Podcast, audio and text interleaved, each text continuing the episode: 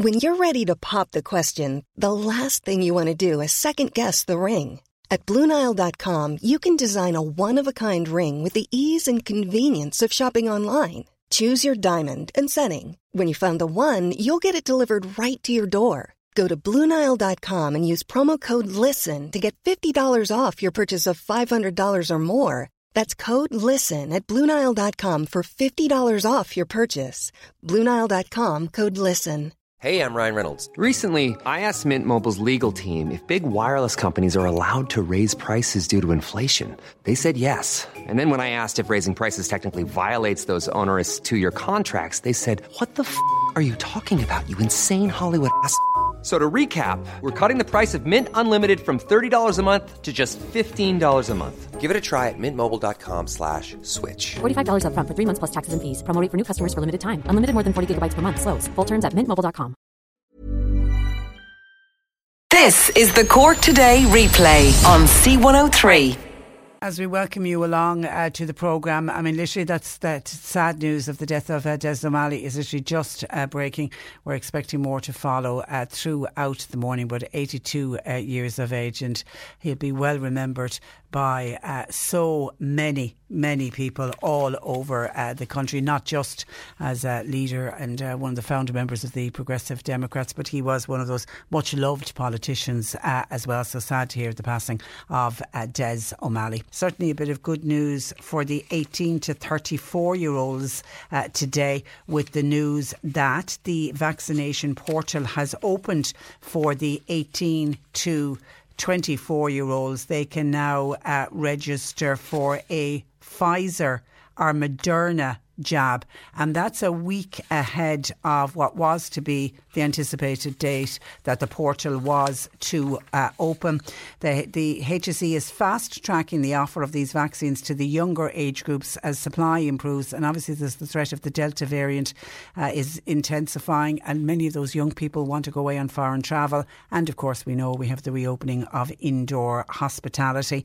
Uh, since Monday of this week, that same age group had been invited to opt in for an AstraZeneca vaccine, but the speeding up of the vaccination rollout to, success, to susceptible younger groups uh, comes amid evidence of a rapid growth of the highly infectious Delta variant in the younger age group, particularly the 16 to 18 year olds, the 19 to 24 year olds and the 25 to 34 year old age group. And of course, they are all the age group that are unvaccinated. Uh, so, the as and from today, Wednesday, 21st of July, 18 to 24 year olds are being offered a COVID 19 uh, vaccine.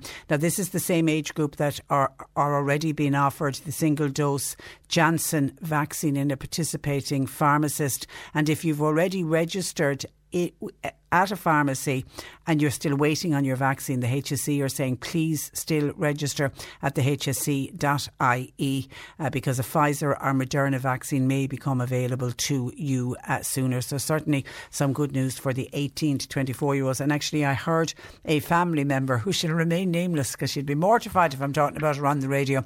She registered for the, when they opened the portal, uh, yeah, well, she actually registered yesterday. They opened it on Monday for the AstraZeneca. So, she registered yesterday morning to say, Yes, I'll take any vaccine that's available uh, to me. And within hours, she got a text message to call her for a Pfizer shot in the Mallow Vaccination Centre this Saturday. So she's absolutely delighted uh, with herself. So there's obviously available Pfizer vaccines, and they're trying to get as many of them into the arms of 18 to 24 year olds. So if you are an 18 to 24 year old and you haven't already registered with the HSE, please go online, hse.ie. And of course, if you're unable to go, even though that age group, I take it, well able to work their way around uh, a website. Uh, they, they, if you can't register online, you can also call the HSE live on the one. 800 700 700. So that number has changed for the for the rollout of the vaccination. 1 800 700 700. That's the HSE uh, live. Get registering, please. Let me go back to this wonderful weather that we're experiencing now. We are officially in a heatwave as and from uh, yesterday. And today's day, today, somewhere in the country, they are expecting that the highest temperature in living memory will be recorded, and they're expecting that some parts of the country could swelter in heats today of 32 degrees Celsius. Will it beat Ireland's all time heat record, which was Kilkenny Castle in 1887 when they recorded 33.3? Only time will uh, tell. Um, the weather experts say the all time record is unlikely to be broken by the heat wave of the past week, but you never know. And the heat wave is due to a high coming up from the Azores and the jet stream stream. The modern high in living memory was 32.2, and that was recorded in 2006. Do people remember the heat wave of uh, 2006? But they say there is the potential to surpass that today. But it's more than likely going to be up the country from us here, somewhere northern inland areas, they're expecting it to be really, really warm. A status yellow alert is in place for most of the country. Uh, parts of the country have actually gone to status orange, but it's, it's mainly around Cavan, Monaghan, South Leitrim, Roscommon, Longford, and Westmeath. The rest of us, and particularly us down here in the south, it's this status yellow alert. I met Aaron uh, say that it is going to stay in place until 9 a.m. on Friday morning, and then it's around 9 a.m. on Friday morning that they're expecting that the heat wave will break and we will see the arrival of Atlantic showers. And then next week we'll revert to more normal July uh, temperatures. Met Éireann say it will remain extremely hot until Friday. And today is likely to be the hottest day of the year. And then it will turn a little cloudier and more showery for Saturday and Sunday. And the official heat wave will be broken. The Irish Cancer Society obviously continuing to urge people to please protect themselves from overexposure to the sun. The Gardaí, health officials, elderly care groups are all out urging people to please take precaution, particularly with sunstroke and heat uh, exhaustion. I mean, the intense heat has now started to melt the tar on the roads in some areas, and the Road Safety Authority are warning of sun glare for drivers as well. So please be careful. But I even noted yesterday the few times that I was in the car looking around uh, at people, and it's great to see people out in summer clothes and young young people out in shorts and t-shirts, and it's lovely to see it. But you could you could clearly see evidence of people who had been sunburned and got, and we've all been there at some stage, and the pain of uh, sunburn. And then lots of the papers today are giving tips on how we can cope with what is expected to be the hottest day of the year and how to survive this heat wave at the moment. Seemingly, one of the main uh, tips is as soon as you wake up in the morning is to drink a glass of cold water. That's seemingly a great way to start the day. And obviously, then throughout the day, it is important to constantly rehydrate. Keep drinking your water throughout the day. Now, avoid the sun, they say, between 11am and 2pm. And I always thought that you should avoid the sun from midday. I thought it was 12 12 p.m. to 2 to 3 pm. I thought that was to be the hottest part of the day, but it seems some of the papers today are saying no, it's 11 am to 2 pm because the sun is hottest between those hours. So try to avoid being outside in those times in order to avoid heat exhaustion or heat stroke. And I read with interest that the Chief Medical Officer, Dr. Tony Holohan, was offering advice on heat exhaustion. And I just thought, bless his heart, it's a change for him having offered COVID advice for the last eight, 18 months. So he was talking about heat exhaustion.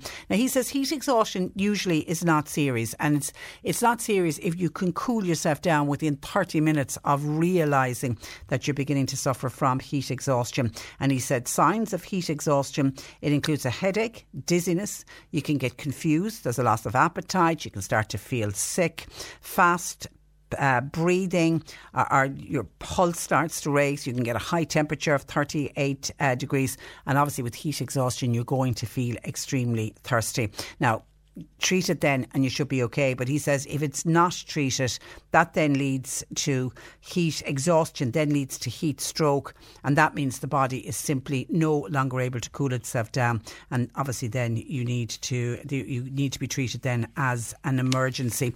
And then I suppose counterintuitive to what we normally think in warm weather, the suggestion is we should keep windows and curtains closed if the temperature is hotter outside than it is inside.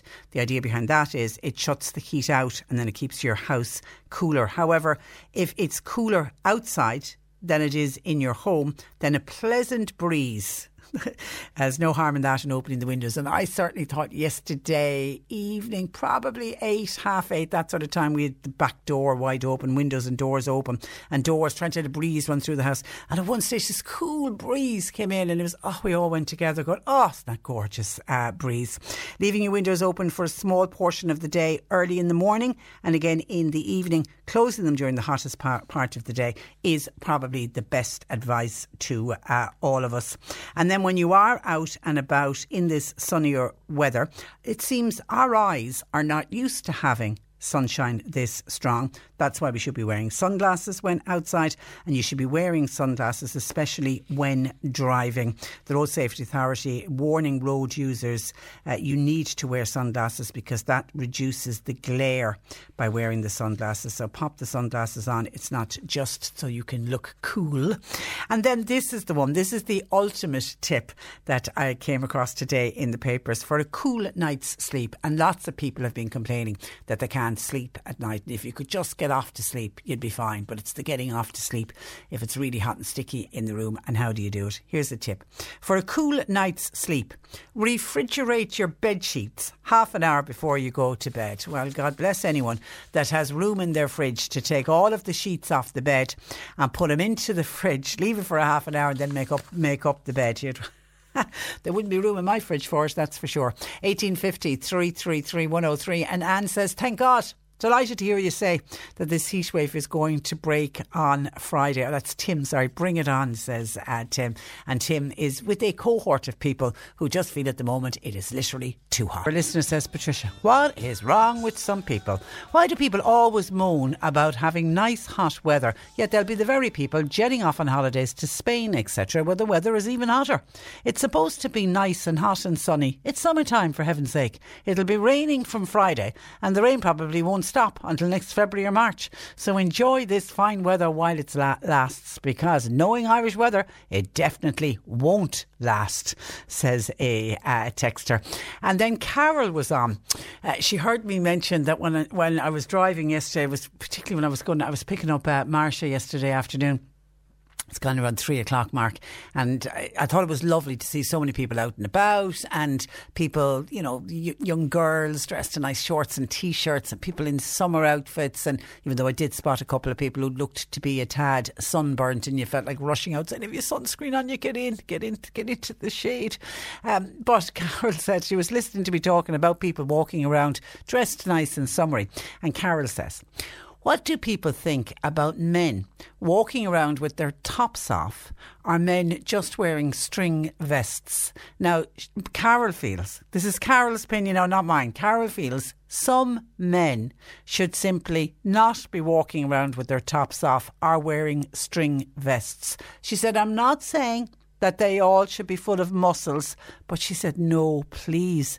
Some of those guys need to look in the mirror before they head out. Maybe with just a little string vest on, or maybe they think, no, I'll get the old bit of a tan while I'm walking around. I'll just whip off the top and go for my walk just with my shorts on and walking around topless. Have they not looked at themselves in the mirror before they leave their homes? And Carol wants to know, what do other people think? Is anybody else offended by the shape of some men walking around with their tops off during the sunshine or just wearing a string vest? Your thoughts welcomed.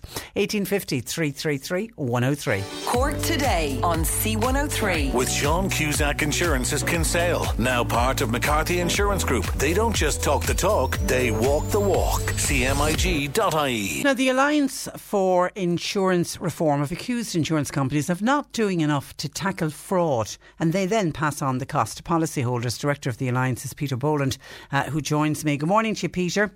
Good morning, Patricia. And, and you're welcome. Do you believe it is easy in this country to get away with fraudulent or exaggerated claims? Well, frankly, yes. Um, we don't have uh, the full bank of legislation to deal with it. Uh, and what you refer to was spotted by uh, Justice Nicholas Kearns and the Personal Injury Commission back in 2018, when they spotted that the insurers just don't have the resources uh, to detect fraud. Um, and they recommended at the time that insurers step up their anti-fraud capacity through the recruitment of suitably trained personnel and the development of various technological means of combating fraud. Now, even before that, Conor Faughnan, who at the time was uh, the public face of AA, uh, went in front of the Finance Committee uh, in 2016 and said that while insurers are actively incentivized to understand the cost of fraud and to make sure they're not exposed to it, once they can put a number on that and charge the punter, they are not incentivized to fix the problem. So essentially, what that means in layman's language is that it's often cheaper, quicker, and easier to pay the bill on a fraudulent or exaggerated claim and pass it on to policyholders. So these claims are settled out. They don't even make it to the steps. That, they don't even get into the courthouse. No, about 74% of all personal injury claims are settled privately between insurers and the plaintiff's lawyers. Um, and the vast majority of them, only a handful would get to the steps of the court. The vast majority of them are settled. 74%? That's, That's correct. huge. Yeah, it's huge. Now, when PIAB, the Personal Injuries Board, was set up, the whole idea was that they handle all the settlements. But that has been fundamentally undermined by the legal profession over the last 16 years or so to an extent where uh, they'd have less than 20% market share, so to speak, at this stage, Patricia. So the typical claim now, valid and uh, dodgy, uh, would go to litigation uh, where all it does is create additional legal fee that doesn't earn, earn any more for the, uh, for the plaintiff. Um, and uh, in that typical bunch are the fraudulent and exaggerated ones. And we have many examples which members have spotted over the years, and, and there's probably increasing coverage of them in the in the papers as well. So it's been acknowledged for a number of years now that insurers need to step up to the mark. They've been blaming fraud as one of the main reasons for high insurance costs in the country for the last decade. And yet, when it comes to it, they're quite happy to facilitate the fraud uh, in cases by paying out. And, and they and they really are the ones that can sort it out by investigating these cases. Well, they're the gatekeepers. They have all the knowledge, um, and certainly there are some insurers out there who have done a terrific job. Um, I, am not telling stories out of school, as I mentioned Aviva, um, because they've been quite public about this. They have about 40 staff uh, involved in fraud detection and prevention, uh, and uh, have many retired guardians on retainer on these issues and they are very proactive. And there are a number of others who are like that as well. Uh, but then there are other underwriters operating in Ireland who have virtually no anti-fraud capability, and we haven't seen anyone stepping up to the mark and increasing their capability in this area. And so it came to a head last week when the government uh, published its update on what they've been doing on insurance. And on that issue, stepping up their anti-fraud capacity. The, the government reported that insurers run an annual training seminar, hold regular anti-fraud forums, and meet regularly with the Gardaí to ensure a coordinated approach to tackling suspected fraud insurance.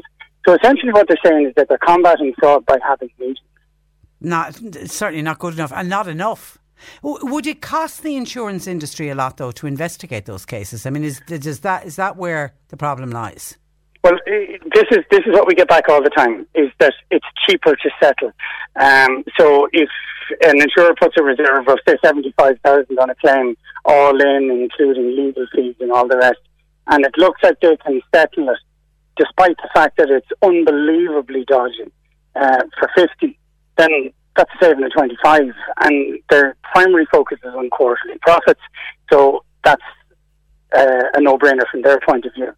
However, as, as a, a barrister once explained to me, um, if you have a bunch of noisy teenagers outside your house at two in the morning and you go down and to get rid of them, you give them money. That's fine tonight, but what's going to happen at two o'clock tomorrow night? Yeah, when a, when a, big, when a bigger, yeah, when a bigger gang arrives, and it also yeah. explains when you know you will see uh, you regularly see it in the papers of somebody who's been to court numerous times. You're thinking, God, are they that unlucky that they can be involved in that many accidents or have had that many trips or falls? Well, certainly the, the legislation is starting to uh, to come into play. So uh, the Perjury Act uh, has uh, been enacted, signed by the president. We're waiting for it to be commenced, um, and it would certainly appear.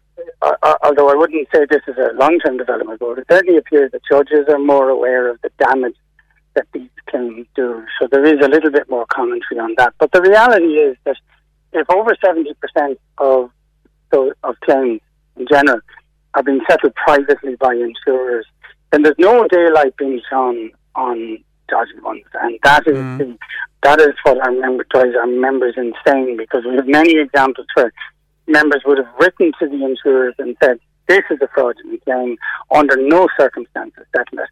And the next thing they know, uh, their premium has shot up again because they've gone and settled.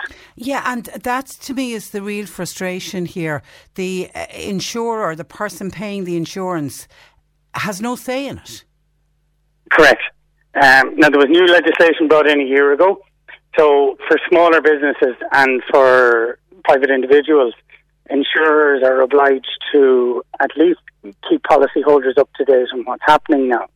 Um, we're, we're not convinced this is happening all the time, um, but at least they, they keep them briefed. But at the end of the, of the day, the decision lies with the insurer. And uh, whilst it makes complete long term sense, as you've already acknowledged, uh, to fight these claims and dissuade claimants from putting in more dodgy claims, uh, that's not the way insurers are looking at it, and that's evidenced by uh, the settlement rates being so high and so few fraudulent cases uh, being pursued, given that insurers have always insisted that this is at the heart of the problem. Okay, we spoke to you, I think it was about a month ago, and we were d- discussing uh, PIAB, the Personal Injury Board. Any sign of motor insurance premiums falling? Um, early days yet, Patricia. Um, no concrete evidence on it so far. Um, we'll we'll have to wait and see what the CSO data says in the short term and then what the central bank are seeing in the long term. But certainly the feedback we're getting is that a motor, uh, while it may not be going up dramatically, it's not coming down, and that's despite uh, damages coming down and, of course, uh, the pandemic uh, putting a hold on virtually all social activity over the last 18 months or so. Uh, and what we're clearly seeing on uh, business and voluntary group insurance is that there are sectors that are still seeing serious increases.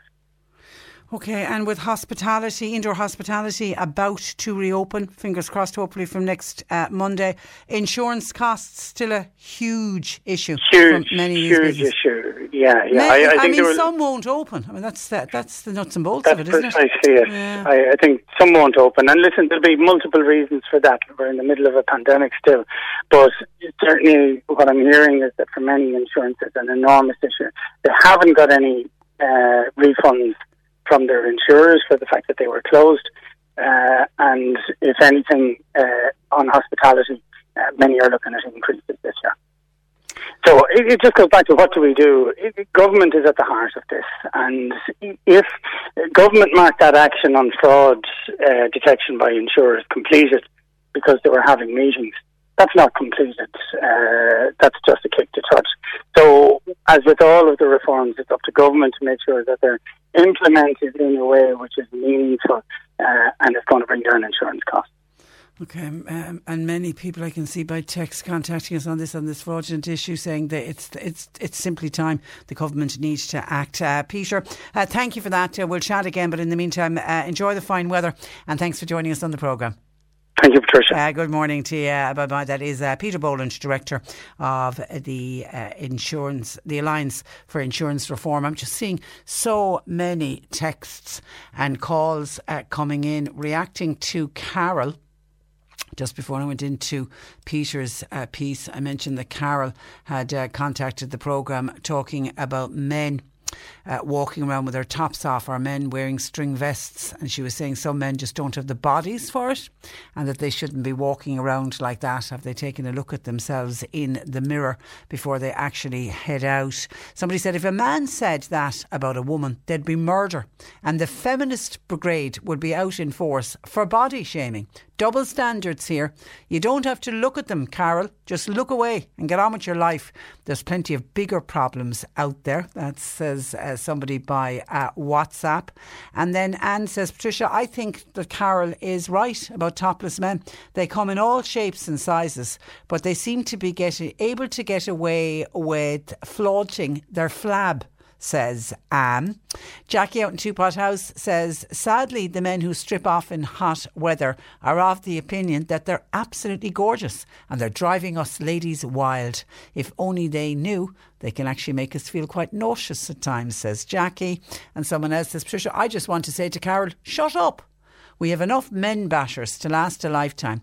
Carol should look at herself and her female friends going around pulling up their tights to show off their body parts. Oh, I think we've started a real war here this morning, or has our Carol? 1850 333 103. John Paul taking your calls. You can text or WhatsApp 0862 103 103. Cork today on C103. With Sean Cusack Insurance's Kinsale, now part of McCarthy Insurance Group. For motor, home, business, farm, life, and health insurance, cmig.ie.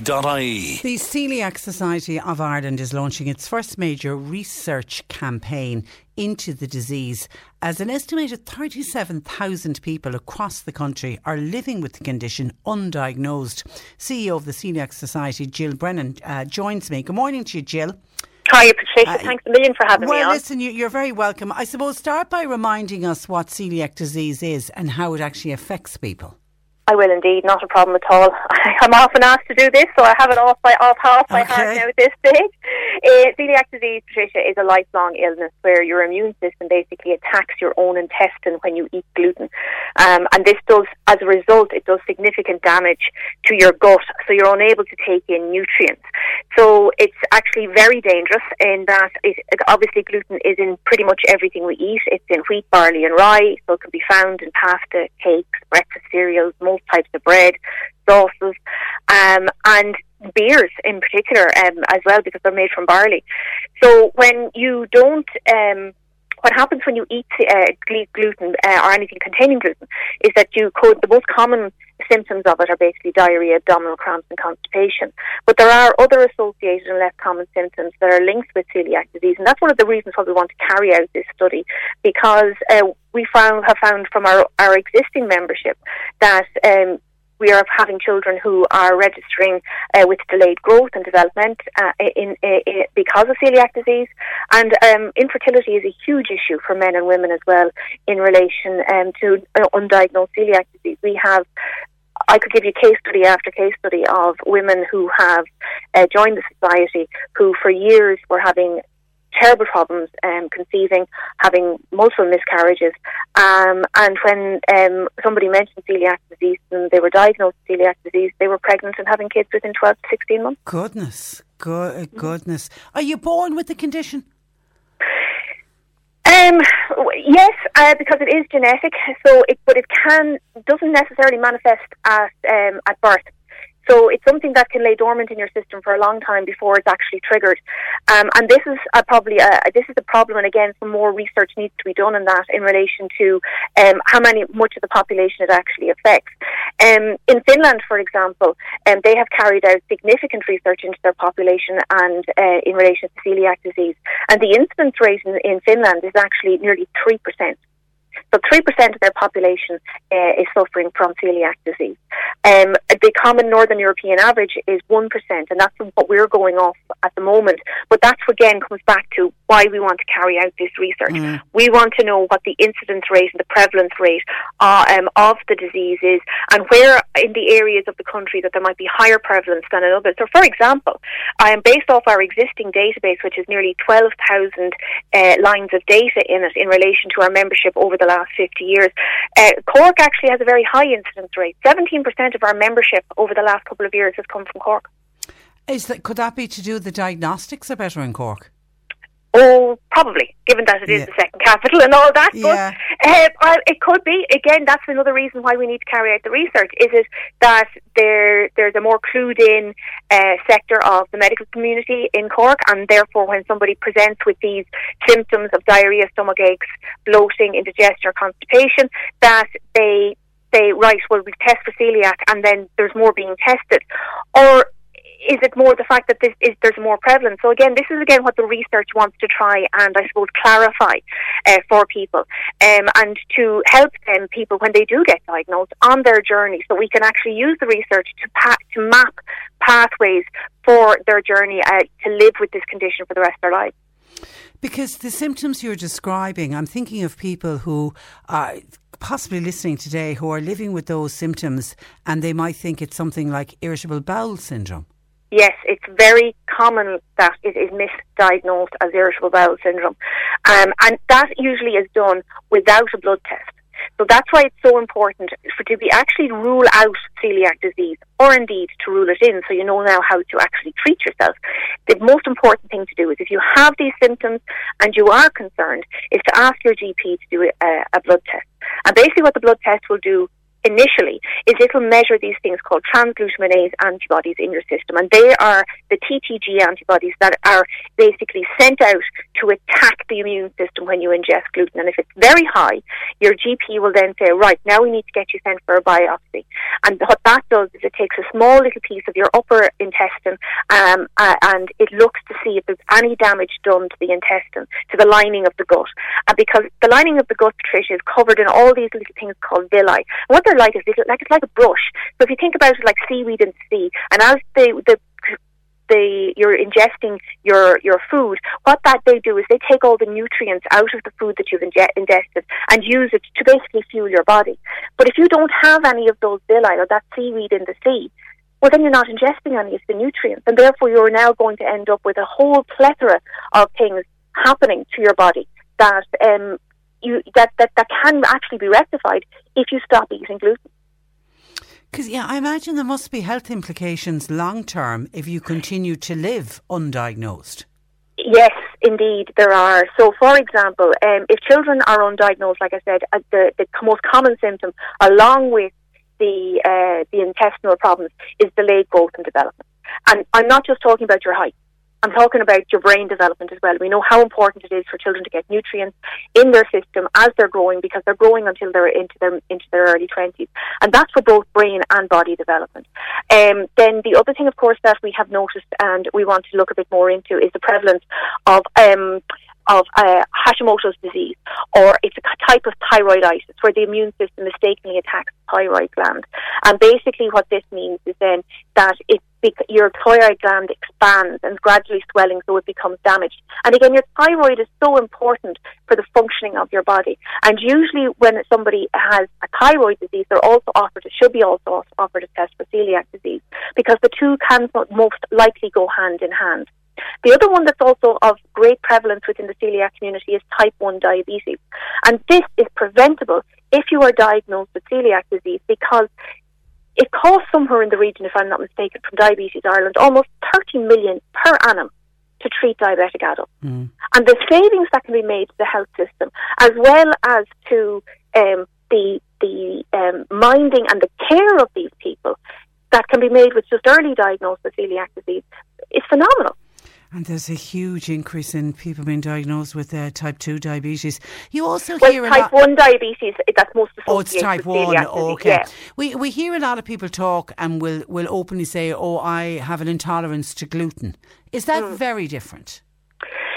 Well, you see, again, this is where we, why research is, is needed into this, and unfortunately, the research, uh, the campaign that we're running at the moment is really just to do the demographic research and into the autoimmune, because the more, I suppose, medical side of research actually costs hundreds of thousands of euros, and we'd love to get into that, and we'd be very grateful if somebody out there had the donations to give us to do so.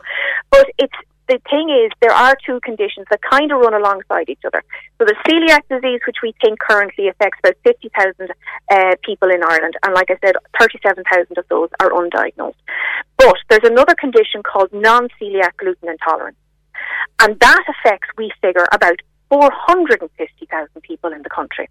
Now, an intolerance is not the same as the condition celiac disease in that we're not we don't know if there's damage being done to the small intestine. What we do know, however, is that it manifests with the same conditions, with the same symptoms as celiac disease. But an awful lot more research needs to be done into this because, again, people will tell you that when they cut gluten out of their diet, they feel so much better, even if they haven't been diagnosed with celiac disease, but they were having issues like the uh, ongoing intestinal problems. And problems with enamel on teeth is another one that people don't realise. If you have something wrong with your teeth, and this again happens in a lot of children as well, the enamel doesn't form properly, that's an indication you've celiac disease. A lot of dentists actually uh, have uh, uh, put people forward for testing for celiac disease because of that. Yeah, a listener, uh, and and particularly on the on the gluten free, I, th- I think you're spot on with the numbers as well because you're constantly hearing people who say, as soon as I've given up gluten, gluten or gone on a gluten free diet, I am feeling uh, so much better. Uh, exactly. And a question from a listener: Could you ask Jill, please? Is spelt gluten free? Uh, no any good. Myself and my husband are both celiac. He eats it. It seems to agree with him, but I can't tolerate it. No, spelt is not gluten free. It's not gluten free. The, the, husband who is eating the spelt, I'm sorry, he's taking gluten into his system and he's damaging his gut. He may not be having the same uh, symptoms as his wife because everybody's celiac disease is unique. It's like everybody's pregnancy is unique. You can't be a little bit celiac, you can't be a little bit pregnant, but you can't. But it's the your reaction, your body's reaction to the gluten is manifests itself differently. However, the damage is the same. Okay. That's the underlying message that if you may feel nothing if you eat gluten, but you're a celiac, I'm telling you the damage you're doing to your gut is the very same. Get rid of the spelt. Okay, I don't want to let you go without mentioning the fundraising that you're doing at the moment, uh, Jill. Tell me about that. Thank you. It, the 5 for 500k celiac challenge is really happening all week, but mainly we're hoping that people will really get out on the 24th of July and do five fun things to help us raise much needed funds for this research into celiac disease in Ireland. You can do five of anything, handstands, cartwheels, throw welly, five 5Ks, five do what I'm doing, five leaps into the sea off the 40 foot in Dublin. Well done. Uh, I, have done one already, but my God, I didn't realise how high it that was when I got high, up there. Yeah. I, I, I, when I stood, I was looking at them from below, and I thought, ah, sure, I can do that. That's no bother. And I stood, I stood up on the on the bloody thing, and I went, uh. oh, Mother of Divine, I think I'm, I'm not sure I can do this, and I don't know what's down there, but I did one, well and done. I'm off to do another one this evening. Thank God for the good weather. That's all I can say. So for those people who are interested in donating or seeing how we're getting on, we do have a Facebook group. Um, you just go on to coeliac.ie and you can find out all information there about the Facebook group um, and how to donate via our GoFundMe page as well.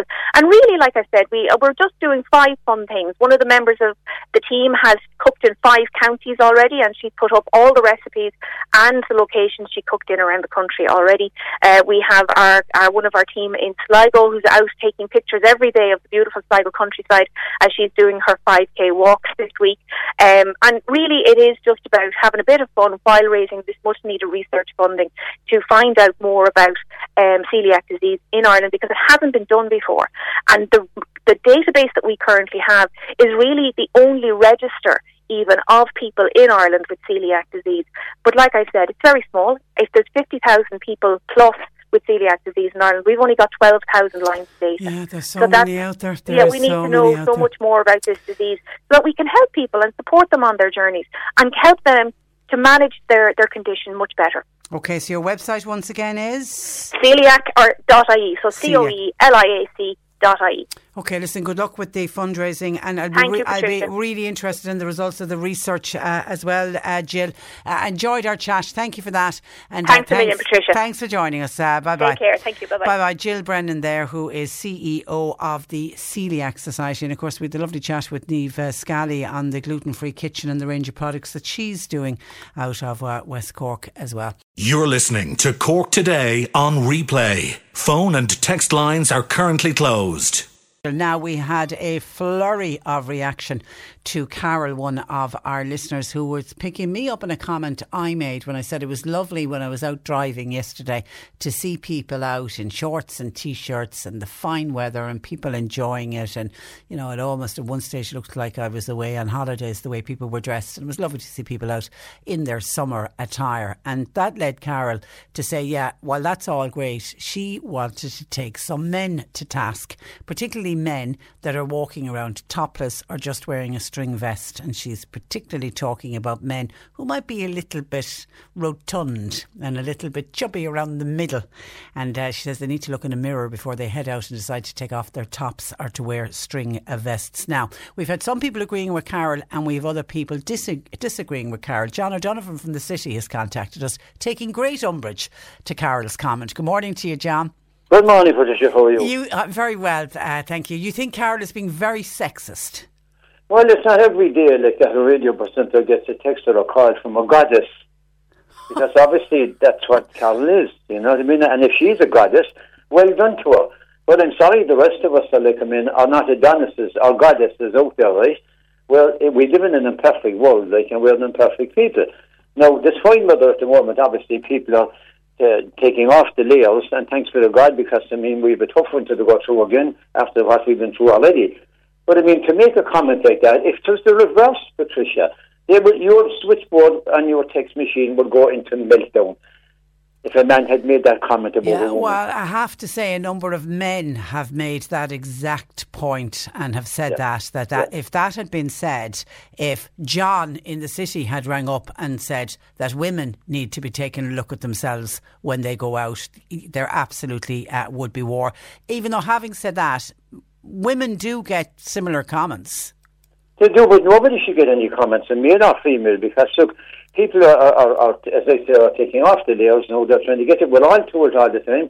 You've Annalise on with yourself there. She's always banging the drum about the vitamin D. Yeah. Now, here's loads of vitamin D for free. Yeah. Now, obviously, you have to be careful. if You have use sun factor and stuff like that. But to actually say, like, I mean, that people, just because you're carrying a few extra pounds, right, as the male of the species, right, and you're wearing your shorts, and you're wearing either your string vest or your t-shirt, right, you are quite entitled to go out and absorb your vitamin D and enjoy the, the, the, the, what you can perceive to be a good day for you, right, walking around in the sun or, or sunbathing or whatever, without somebody passing a comment. I mean, like, or maybe I'll, t- I'll give you a scenario, you know, maybe it might suit this lady down to the ground. We'll get the government to pass a bill, right, and we'll have only just one special day where all the not so perfect people can come to town, you know, and they can wear their shorts, their string vests, or whatever. So that this lady then, and people of her ilk that think like that with that mentality, that she can come to town then for the, the other six days of the week, and she won't be coming across those people who will upset her so much. Like I mean, it'll discommode her day so much. Yeah, I, and people have got to be allowed to be comfortable in their skin. And that's really what it's about. But I wonder, and I know myself and John Paul every morning, one of the first things we do is we have the chat about Love Island. It's kind of our guilty pleasure uh, throughout, mm-hmm. throughout the summer. But I sometimes wonder when you have programmes like that on TV where all the men are like Adonises, they all are the body beautiful, and so are the women. Is well, that not helping the case? Well, there was a, a problem with that as regards young people themselves that do watch those programs, they can because they talk to a lot of people right across the spectrum, and they get all types of views and comments. And the thing is, they see Patricia when they see the guys like that, all the guys want to have the six packs now. They want to have the chest, they want to have the arms, the whole lot, the build. And unfortunately, I know people working in the fitness industry, and they said, like a lot of guys know, they want to fast track it because it takes a good while to build up that kind of muscle, that tone. You have to dedicate yourself with the sleep, your diet. You have to dedicate yourself to the exercise regime, training uh, nearly every single day. And what a lot of guys are doing now, they're fast tracking and they're using steroids. Yeah, that's so dangerous. Yeah, yeah, so, yeah, so dangerous. Yeah, and uh, it is very dangerous because it can make a man infertile. I mean, there's huge prices to be paid for taking that kind of stuff long term or even short term.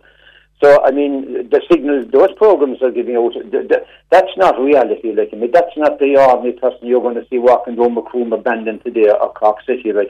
As I said, but we come in all shapes and sizes. But of course, if Carol had her way, we'd all be perfect. Now, if she wants a perfect world, I suggest at the moment Elon Musk and these guys and Jeff Bezos they're all uh, sending people into space. Maybe there's another planet out there which would Carol because obviously this one doesn't. Noel is agreeing with you. She, Noel says, uh, I totally feel it's comments like that are sexist against men. Uh, we keep hearing from the feminist uh, brigade, and uh, rightly so. In the past, some women were treated very badly in society, but not all men created that word. Noel feels body shaming is totally and absolutely unjustified. And John, would you take the top off yourself when you're walking around the city to get your vitamin D? I, I wouldn't take, take it off in the city because I, I just but that's just me personally, right? You know, I just wouldn't. But the thing is, like, I've no objection to see a person coming up against me that is overweight I'm not going to judge that person because they can mean they're quite entitled to do that, take off their shirt and just have a a t-shirt or a string vest, uh, as, as this lady calls it, or whatever. They're quite entitled to do that, the same as I see a person with a tattoo. I'm not going to judge this person and say, this is a criminal because you've got a tattoo. I'm sorry, no. I suggest anyway that she go into the nearest optician and, and, and get the darkest pair of sunglasses she can possibly get. The way she won't come across these things anymore. Vivian, Vivian is agreeing 100% with you, John. It takes time to build muscle. John said, or Vivian says she was watching a show a few years ago uh, before Love Island started, and it was t- chatting with some ex contestants who said they were working out and getting into shape for months before they went into the villa. So it's not that they go in looking like that. There's a lot of hard work to get spot on in time for filming at the villa. Many of the ex contestants now say they've bellies. and that it was it was it was only normal. And are you enjoying the fine weather, John? Are you? Are ah, yes, grand, it's grand. I know it's hard to sleep at night, I know, but yeah. I mean, look, let's be honest. I mean, this won't last. So make the best of it, guys. Well, yeah, are you're not one of those ones that goes around going, "Oh, for God's sake, I can't cope with this. I wish it would rain." Ah, Jesus, no. no. Look, I mean, let's be honest. I mean, how many summers uh, in the past year have been very bad?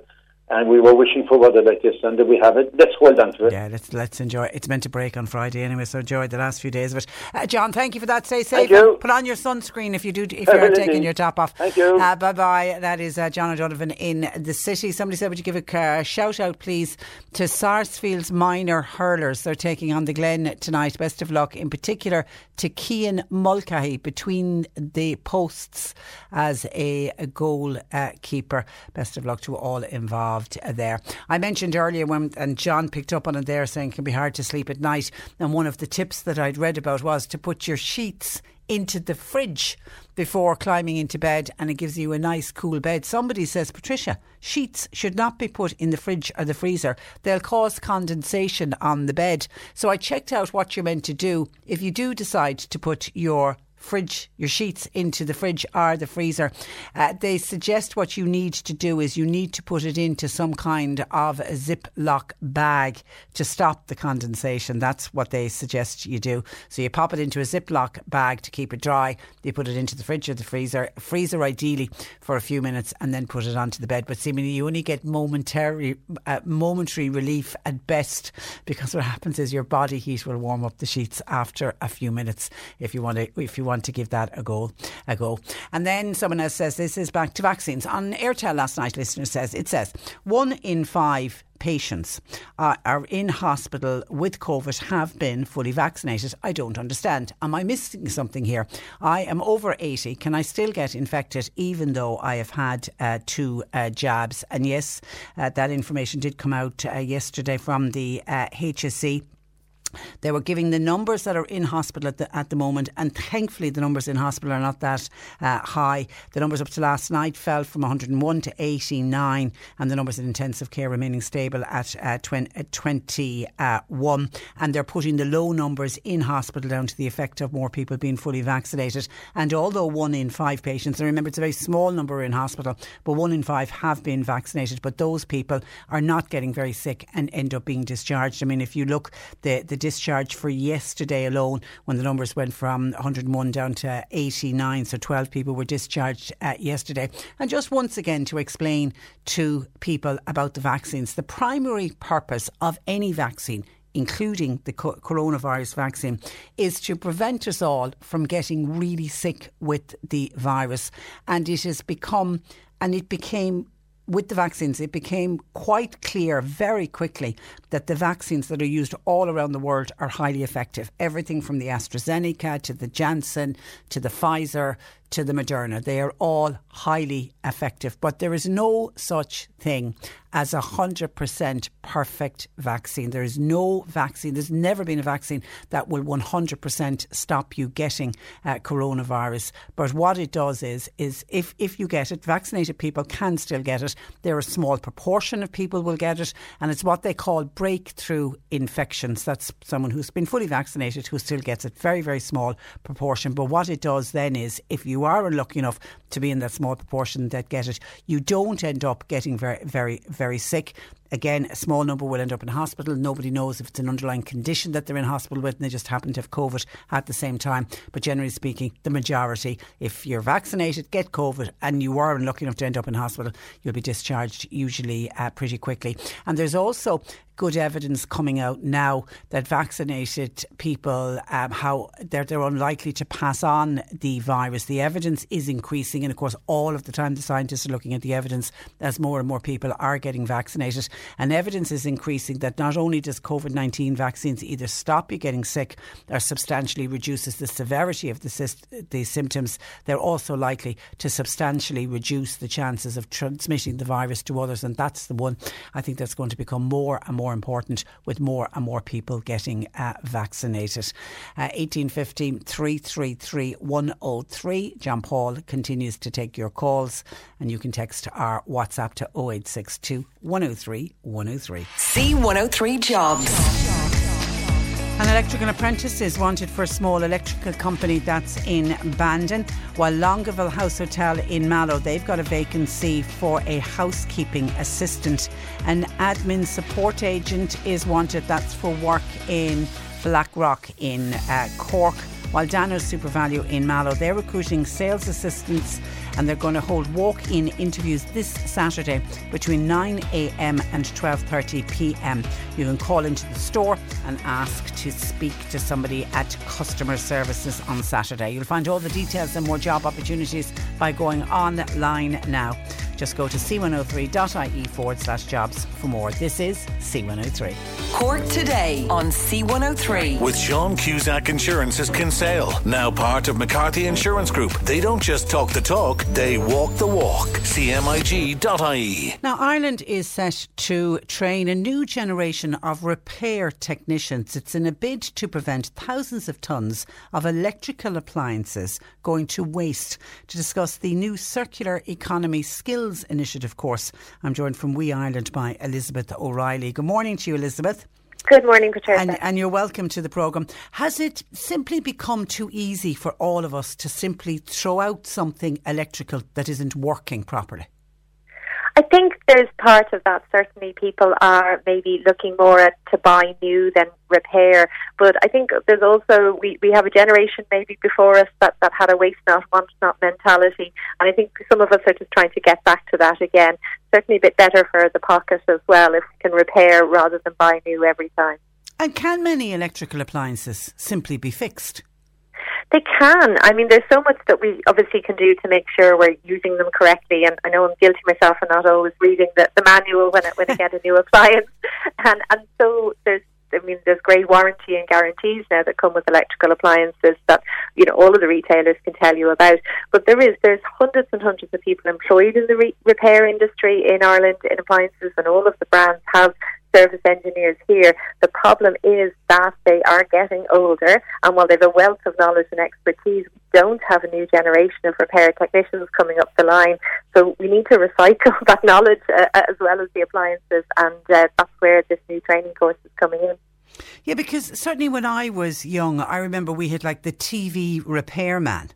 I mean, do we now have a shortage? Is that what you're saying of these people who can repair washing machines or fridges or dishwashers? We do, we do. I mean, the last, the only course um, that was ever sort of run here in, in the last decades was by it was back in 2007 um, and you know ran for a very limited amount of time. So there's no pathway here for somebody wanting to formally train and get a recognised industry qualification in, in repair and engineering or field service technician which is the, the formal name for it.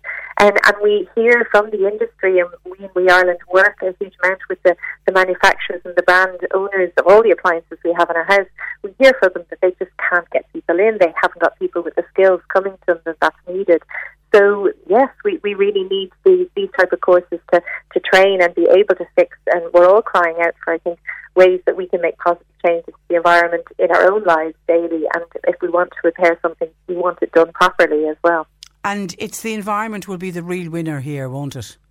It will, and and of course us as well. You know, in, in we, if you have an appliance that's broken down, if your washing machine is broken, and you need you have a family to to, to, to clothe and, and make sure that everything's clean and ready for school or work the next day, you want it fixed as soon as possible. You want to be able to trust the person coming in, and you want to know that the standard of repair is of high quality. So, you know, the environmental side of it is so important too because we're, we're saving on the resources that go into making those products in the first place. If, you know, if we prolong the longe- longevity of each appliance. So it's a win-win for, from either of us, but certainly from a consumer perspective, we want to be able to access those repair services as quickly and, as I said, with quality as possible. Yeah, and as you say, the householders, the amount of money that you'll save in particularly the larger electrical items, they can be quite expensive, the larger white goods. They can, and I mean, you, if you if you've invested in, it's very much like you know, if, if you own a car, if you've invested in that car, you want to take the time, you know, to have it serviced, to have it repaired, rather than thinking about, am I going to be buying a new one, you know, every second year or third year. So, I think if we've made that investment in electrical appliance, then absolutely we want to know that we can get it repaired. We want to know what the, the lifespan is of it, and we want to know that the person repairing it qualified and you know is going to leave you with the guarantee of the work done. So I think all of that's leading towards what we've been trying to do on this new training program that we're really excited to get up and running here in Ireland. Yeah, and it also might stop. Uh, unfortunately, you still see it in, and unfortunately in scenic areas, people dumping those white goods, and it frustrates the life out of me because any of the electrical stores will take them back. That's right, and we've spent the last 16 years in, in WEEE Ireland building up the recycling infrastructure here in Ireland, and we're very proud of that. We've done that on behalf of the industry, and you can bring back any old electrical appliance to your electrical retailer for free recycling, and I'm sure it's even more accessible than, as you said, drive, driving to somewhere remote and uh, to dump it, which is just a horrendous thing from environmental impact and, and certainly just from littering and, and the sites that we all see. So free recycling has been available and we've worked very hard to, to have that accessible to everybody over the last two decades. But what we want to now do is also encourage before recycling if we can repair first. And it's bringing us back to this circular economy ethos, which is a new and maybe not so new because it's back to that waste not, want not thinking um, drive across Europe as well as Ireland. We've got a whole new focus on how can we move away from a sort of linear, you know, make, break and dispose and um, thinking to a more circular one. Yeah. And um, it makes sense at the end of the day. And go back to what our parents and grandparents uh, did. They wouldn't dream of throwing uh, something out. Uh, just by the way, when, when we do drop those items back to the electrical stores or, you know, many of the stores, if they're dropping off the cooker, they'll take the old one uh, away. What happens to them? Well, they come into the WEEE Ireland recycling system then, and we work with Irish recyclers. I think that's a story that people don't know about. We've fantastic partnerships with KMK Metals Recycling in Tullamore and Kilbeggan, and Irish Lamps Recycling Athy, just, just to name two names there. And they take those appliances and they break them down into their component parts. They take out hazardous substances that some of the older appliances, in particular the more sort of legacy e-waste, can contain, and they manage that properly. And the whole idea is that they recover and we reuse as much of the components and materials in different fractions as possible. So we get between 80 and 90 percent recovery from you know each appliance that comes back into the recycling system, which is amazing. And as I said, then the ha- any hazardous material that's left is, is managed appropriately. So it's a very positive environmental story from from that perspective with recycling. But if we can sort of bring it further up the waste hierarchy, if we can prevent it from, from even getting into recycling in the first place, where that, that machine can be fixed or where that device can, can be repaired, that, that's even better for the environment. That, be, that would be the real win-win. Making making Grenna says though the problem it makes us the problem I think with electrical repairs is that new electrical appliances are way cheaper today because of technology and spare parts and labour can be very expensive. At times it's much easier and sometimes much more costly to ju- much cheaper to just go out and buy something new. Is that an issue? I think if we've more repair technicians, I think that issue will, will, you know, is something that we can mitigate against. So the more repair technicians we have, the more both the industry and then independent repair companies in Ireland are able to get up and running and have, you know, skilled people working for them. I think we're going to find as consumers we've much more choice in that area. And then I definitely think we need to, to look before we buy as well and see, you know, is there a better version of this product available? How long is it going to last? I appreciate, you know, budget's always going to be a concern from everyone, but if we can invest a bit more in a longer life product, will that work? And that's something we're going to see a lot more of coming down from the European Commission, and that the labelling of products is really going to help us in the next few years by, you know, the green criteria. Is it durable? How recyclable is it? How um, how much can it be repaired? All of that we're going to be able to see a lot more of when, when we're shopping. So yes, we're all very price conscious, of course, but um, I think environmental conscious shopping is going to be play a bigger part of what we do. Okay, tell me about this uh, training course due to start in uh, September. Who's it open to? It's open to, to all applicants and they would be applying through our training partner fit.ie and it's anybody looking to maybe start out a career pathway who's left school and wants to, to train as a repair field service technician or perhaps somebody who wants to reskill in that area. This is a pilot program but it's been so well supported and so popular already. We're very confident that it's, going to be continuing beyond this year, given what we've talked about and given the needs that we have. So there'll be 20 technicians on the first run of this project, and then we are also hoping to run sort of a part-time version for people who want to upskill as well. So there'll be 26 weeks of sort of hands-on classroom training, and then 12 weeks of guaranteed work experience within the industry, which which is really sort of a new innovation and, and showing you know that hands-on experience is really what's required in mm. the repair section. We also have built a whole circular economy and sustainability ethos into the training program, so um, that those new um, trainees, you know, will be getting all of that sustainable thinking throughout their training program as well. Brilliant. And open to males and females? Of course, I want, to be, I want to be able to, to call a repair woman as well as a repair man the next time I wash my washing machine goes in the blink. That'd be terrific. And people can find out more at uh, fit.ie. That's right, they're our training partners, so they're working with ourselves, WEEE Ireland and the White Goods Association to deliver this programme and Louth Meath, the ETB have come on board. And again, as I said, we're hoping this pilot, if there's success that it's set up to be, that we'll be able to roll it out to, to training partners around the country. So hopefully we'll see some in Cork too. It would be great. Let us know. We'd love to have you back on to hear about Cork uh, training courses. Lisbon, in the meantime, thank you for that and thanks for joining us on the programme this morning. Thank you. Good morning to you. That is Elizabeth O'Reilly joining us from WEEE Ireland about the new Circular Economy Skills Initiative uh, course. 1850 333 103. Marion in Blackrock has been on about a completely different issue. Wondering anybody else having problems here with the delivery of parcels? Marion said she posted a parcel for her granddaughter. Now she posted it Tuesday night of last week, not, so yesterday week, the 14th of July, uh, to an address in Dublin, and it still hasn't arrived. Now she does it. She has a tracking number, and she said the tracking says it's in Portlaoise today. When she was tracking it on Sunday, it was still in Cork, even though she posted it in Blackrock on Tuesday and it was still in Cork on Sunday and it's now in Portlaoise. So she said there very obviously is a delay. I mean, I has it anything to do with, with time off? Is it holiday period? Is there less postmen and women uh, working? I wonder. I don't know. Uh, uh anybody else having problems? Like this is n- not outside the country because whenever we try and deal with uh, parcels going to different parts of the world. We get all kinds of crazy stories in of people working months and months. I mean, after Christmas, it was just incredible. People who had started posting, particularly packages to far flung regions, Australia and New Zealand. Uh, people were posting them in October and November, and it was Easter, I think, before people's Christmas cards and selection boxes were arriving to loved ones uh, down under. So we're not talking about overseas, we're talking about here in Ireland. Have you posted a package to anyone in Ireland and have you noticed delays? Marion's wondering is it just her package for some reason is on the slow boat to China or the slow boat to Dublin? 1850 333 103. John Paul takes your calls, text or WhatsApp 0862 103 103. Cork today on C103. With Sean Cusack Insurance's Kinsale. Now part of McCarthy Insurance Group. For motor, home, business, farm, life, and health insurance, cmig.ie. And uh, following our interview there with WEEE Ireland and about training up these repair technicians so that we won't have to all throw away all of our electrical goods, someone is making the point that the older white goods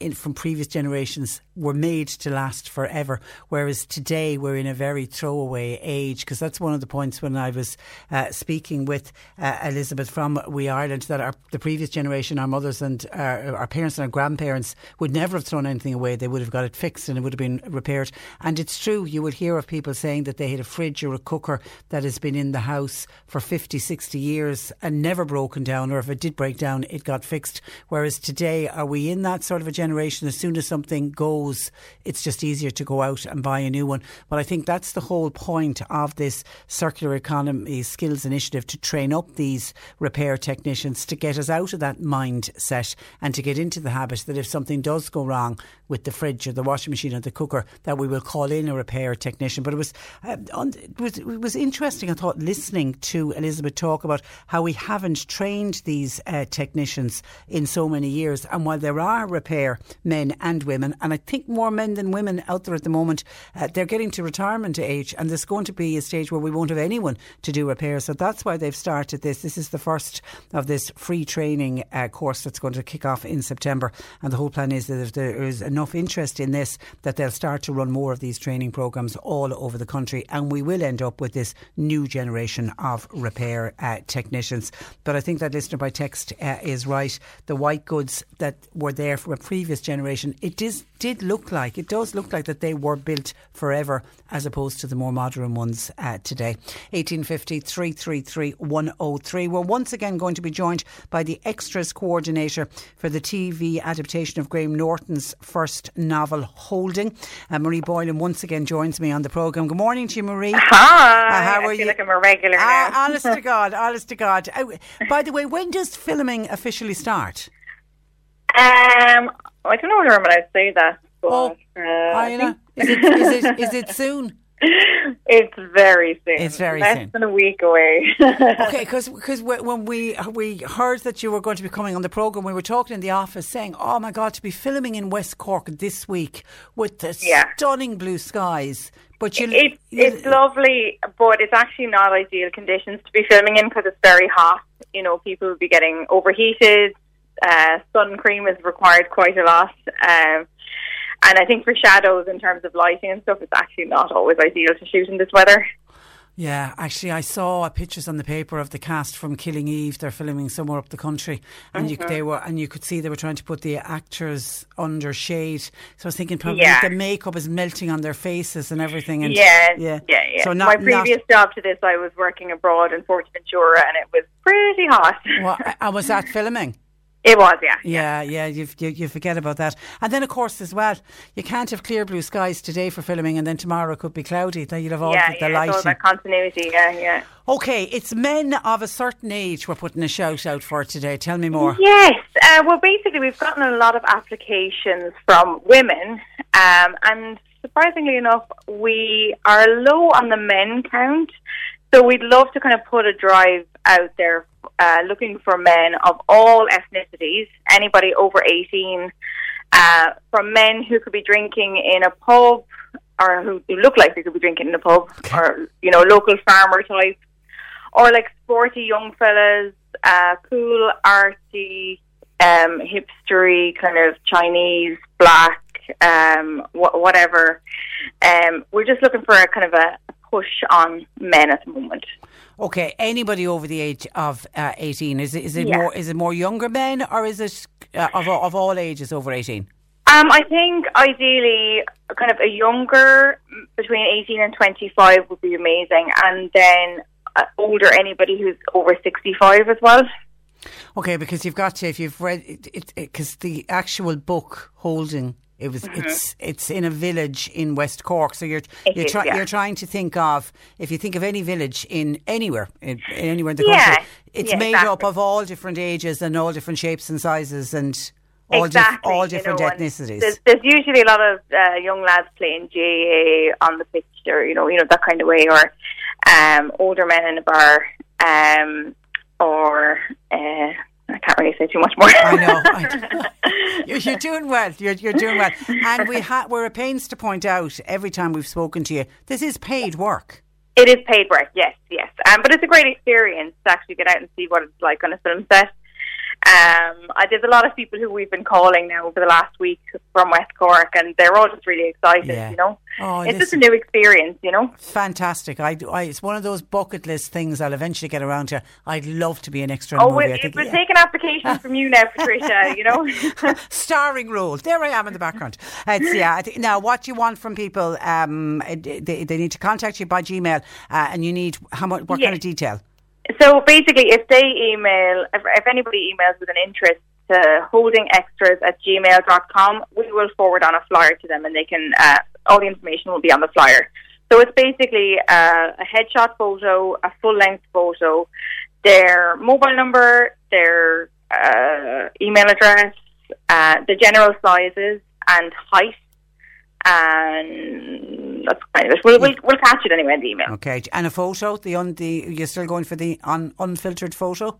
Unfiltered photo, yeah, yeah, just as, as clear an image as possible. the last time we spoke, you were looking for a little girl between five and 7 Did mm-hmm. you get? Did you get her? Uh, did you? Yeah, yeah you yes, did. Okay, have. that's yeah, okay. Yeah. and and you've had a pretty good reaction to people from West Cork coming forward as extras. Oh, absolutely. I think, um, like in in for certain age brackets, we're doing really, really well, in particular with women. Um, and it is just about us kind of casting across all different age groups and um, ethnicities as well as much as we can. But yeah, no, we've had a fairly good response. Um, you know, we'd like to just put one little more push on it Final push. before we start filming. You know, we have 10 weeks to shoot. And it's uh, between July and September, isn't it? You need to be available for yeah, like you know, it is, you're only realistically going to be filming one or two days. So, I mean, you don't have to be available for the whole time. Just tell us yeah. what your availability is. Okay, okay. All right. And hopefully, without giving too much away, from next week. Um, all right. Listen, uh, Marie, as always, good luck with it. And uh, thanks a million for joining us on the programme. Okay, thank bye you. Bye bye. Good morning bye. to you. That is uh, Marie Bo- Bo- Boylan, who is the extras coordinator with Holding. And the email address is holdingextras at gmail.com. If uh, particularly males all ethnicities, all backgrounds, particularly those aged 18 to 23, but even some of the older men as well wonderful experience. And as we said, it is a paid job, which I think is uh, terrific.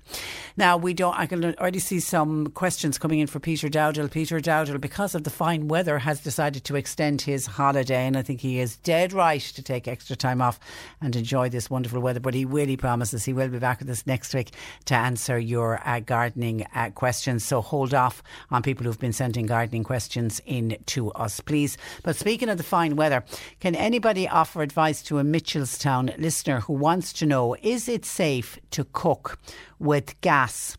This is gas cylinder.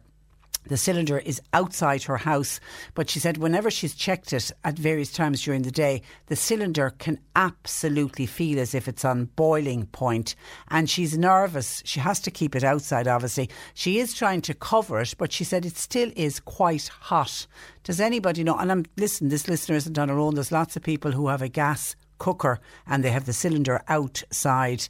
Uh, is there any way to keep it? As she says, she is covering it, but it still feels quite quite hot. Is it still safe to use the gas cylinder in this kind of incredible heat that we're having at, at the moment. If anyone can offer advice on that, uh, please, would love to hear from you. John Paul taking your calls at 1850 333 103. You can text or WhatsApp 0862 103 103 with also a reminder that we have the C103 smart speaker giveaway.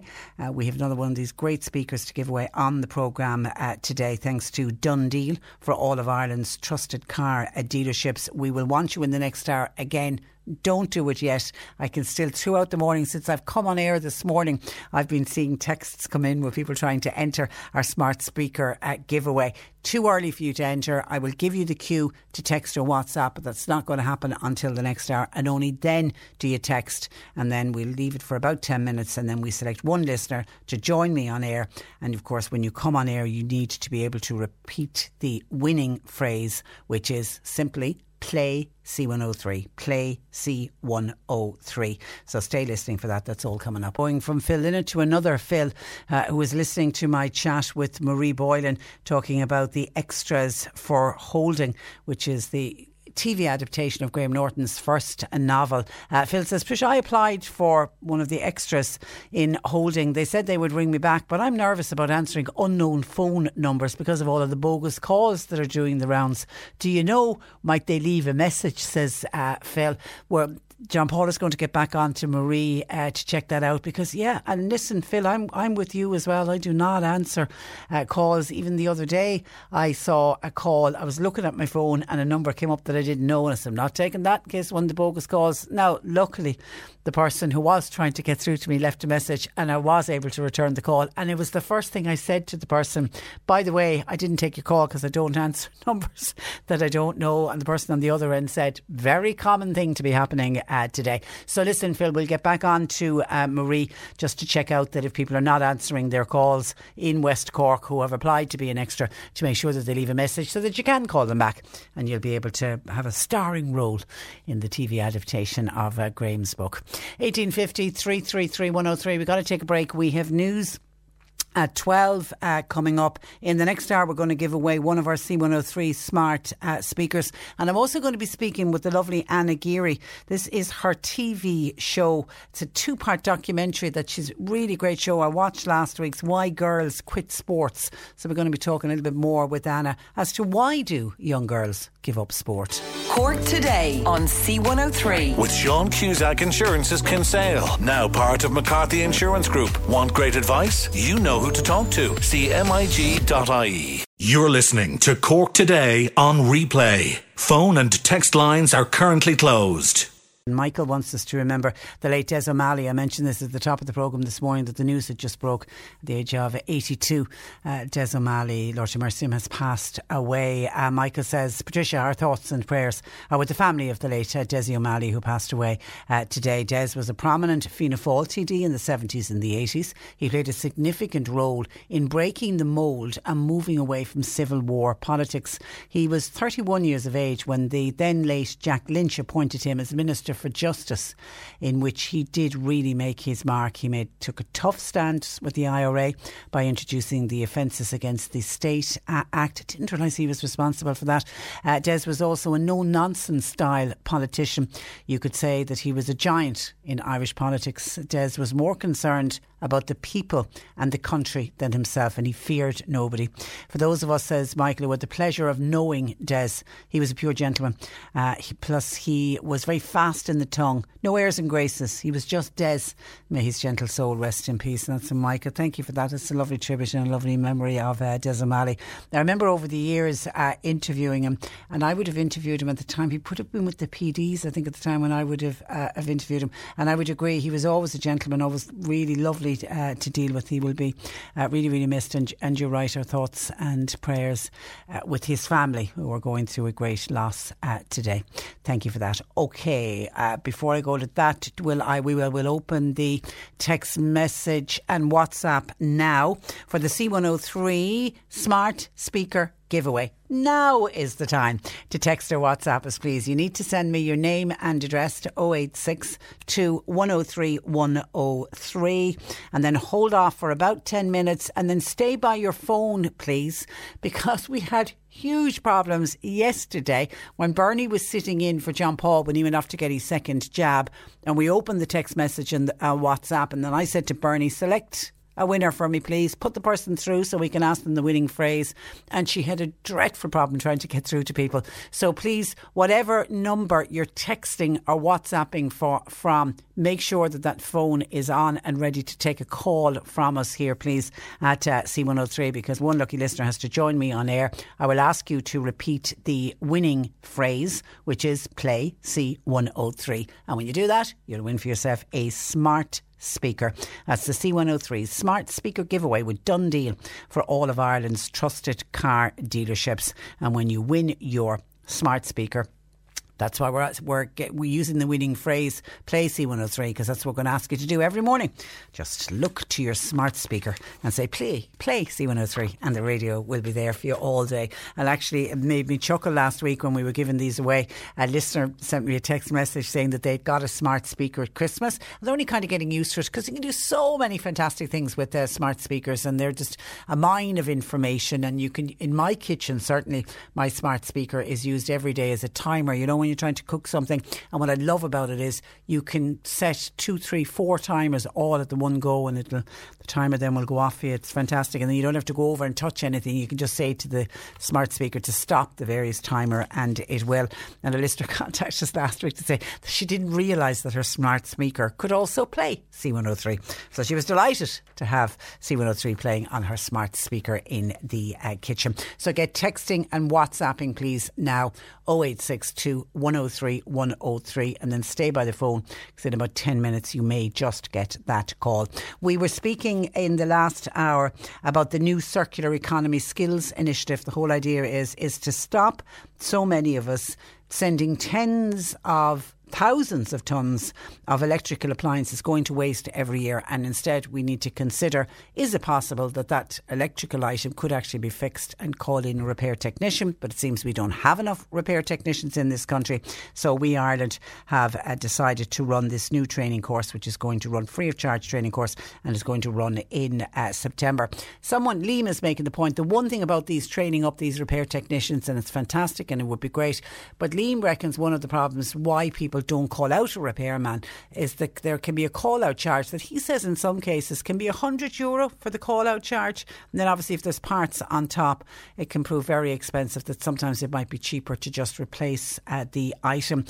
Yeah, I, I, mean, I did put that to I did uh, put that to Elizabeth who joined us. Is is there a cost factor? But she's hoping that if there was more repair technicians around, that perhaps it wouldn't be as uh, costly. And certainly on the larger white goods, there's no reason why we shouldn't be calling a repairman in. You're still going to save yourself money than going out and just buying a new one. And someone else is saying, uh, the lady talking about the repair technician course, uh, where is the course going to be held? And do you have a contact number, please, to apply? The course is going to be held in Dun. Dun Dunshaughlin in County Meath. It's been run under the Louth Meath Education and Training uh, Board. Runs in September. They're hoping initially to get 20 trainees for the 26 week programme, which is then followed by a 12 week guaranteed work placement with a leading white goods industry supporter of the programme. You can find out more at www.fit.ie. They're the group who are actually running the uh, training course. And I don't know, maybe somebody locally uh, would be interested in going to to Dunshaughlin in County Meath to take part in the course. But failing that, we're going to keep a close eye on WEEE Ireland because they're hoping that if this particular course is proving successful, they're hoping that they're going to roll out more of these courses all around the country and maybe we'll end up getting one of these courses here in uh, Cork. But for now, the first one is in County Meath starting in September. Hi, Patricia, would you give a shout out and advertise this for us, please? It's a coffee morning in aid of the Courtmacsherry RNLI. It's taking taking place next Saturday in the Lifeboat Inn Garden in Courtmacsherry from 9am to 12 noon. Souvenirs will also be on sale on the day, and people's support would be much appreciated. And that's coming in from Paul Finn, the chairperson of the fundraising branch of the Courtmacsherry RNLI, and all of those organisations so need our support because their fundraising has been so depleted during all of the pandemic. Many of the really fantastic organisations that we normally always support and have no problem supporting. I mean, people like the RNLI, the work that they do, and the volunteers that go out on those boats, they they need, they so need our support. So if anybody's in the Courtmacsherry area, you might be holidaying, you might live locally, pop along to the Lifeboat Inn Garden next Saturday between nine and uh, twelve for that coffee morning. And good luck to everybody involved uh, there. Uh, hi, Patricia. Patricia, maybe people forget. Oh, this is um the listener, the listener who contacted us because she read yesterday that one in five patients who are in hospital with COVID have been vaccinated, and the person was saying, "I'm fully vaccinated. Am I missing something here? Can I still get infected?" And I was explaining that there's no vaccine that 100% guarantees that you won't get the virus, but what all of the vaccines do and are doing very effectively is, if you are unlucky enough to pick up the virus, then you're not going to become very sick, and that only a very tiny number end up in hospital, and even of those the majority uh, will, please God, go on to make a full uh, rec- uh, recovery. Uh, somebody's making a point, an interesting point, which I should, I suppose, I should have pointed out as well, that people must forget that when they get their second jab, they may not be fully protected uh, f- with the vaccine until two weeks after their second jab and that people are putting themselves at risk and there are a number of people who get infected during that period and you're right if it's AstraZeneca, you have to wait two weeks after your second shot, then you're deemed fully vaccinated. If it's Pfizer, you have to wait seven days after your second shot to be deemed fully vaccinated. And with the single dose Janssen, you get the one dose, and then two weeks after your one dose, you're deemed fully vaccinated. And I'm open to correction, but I think with Moderna, Moderna is another one of the two week ones. It's two weeks after your second dose. If anyone got Moderna, can you just I'm sure I read it's two weeks for Moderna as well, because not as many. Moderna is one of the ones that not a lot of people, wasn't a lot of Moderna has come into the country, even though I think there's more to come in at the end of the year. So we will be hearing a lot more about people getting getting their jab with uh, Moderna, but I think it's two weeks for Moderna as well. But you're right, there is that period after getting your second dose where you're still not fully vaccinated and you need to be so careful. But even once when you're fully vaccinated, no vaccine will 100% guarantee that you're not going to pick up uh, COVID. So you still need to that's why the mask wearing is still so important. Until we get to the stage where we have herd immunity, where we have enough people vaccinated and the virus then has no place to go and then it eventually should disappear. And that's why all over the world we're not all safe until everyone is safe. Hence the reason that we need to get vaccines out, particularly to uh, third world countries. And while I mentioned third world countries, I must go on to UNICEF. UNICEF were running that programme a number of weeks ago, asking people that when you you get your vaccine, to give a vaccine when you get a vaccine. And they're asking people to go on to UNICEF and donate money because UNICEF are doing brilliant work in third world countries to try to get vaccines out to the poorest of uh, people. And it was something I promised when all three of us in the house were vaccinated, I'd go online. And I've completely forgotten about it because I think the ad stopped running. You know, when something's in your face or when you're hearing it a lot in your ear, you say, oh, I must do that. And then when it disappears, you forget about it. So that is something that I must uh, do. And uh, when I do it, I'll be encouraging others to do the same as well. I know Liam Neeson, the actor, he's a big ambassador for UNICEF. He was actually voicing the ad uh, for it, so it's something that we can all please try to consider. Now, by the way, revenue got back to us. Uh, we we had so many calls in yesterday about the digital COVID certificate and people trying to ring the helpline. And I heard Murray there on the news at 12. They are still having problems at that helpline, even though a second helpline uh, was set up to deal with queries from people, particularly people who are trying to travel and they need to have their digital COVID certificate in order to get on a plane or to get into another country. And there's huge problems with it. And I was saying to people to hold off that as far as I knew, all the emailed, the backlog of the emailed ones are out, except for new people getting vaccinated. They're continuing to get their uh, certs by email. But for those waiting by post, I wanted to try to find out from Revenue have they sent out all of the certificates they were due to send out? So they got back to us late yesterday to say that Revenue have agreed to print and post just over 950,000, so nearly a million paper COVID vaccination certs, and they're doing that on behalf of the HSE. The paper COVID vaccination certs are issued to fully vaccinated individuals where there was no email address recorded. Now, as of yesterday. They say all of the vaccination certs have been processed by revenue and 913,000 of them have been collected by An Post for delivery over the course of last week and up to Monday evening. The remainder were collected yesterday morning and they are expected to have doorstep delivery time frame of today.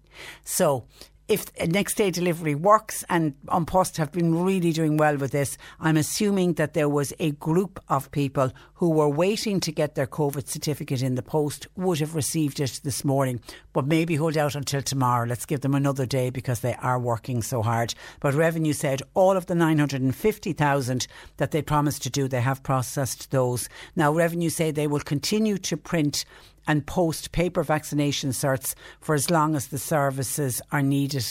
And that's for people, obviously, who are continuing to get vaccinated.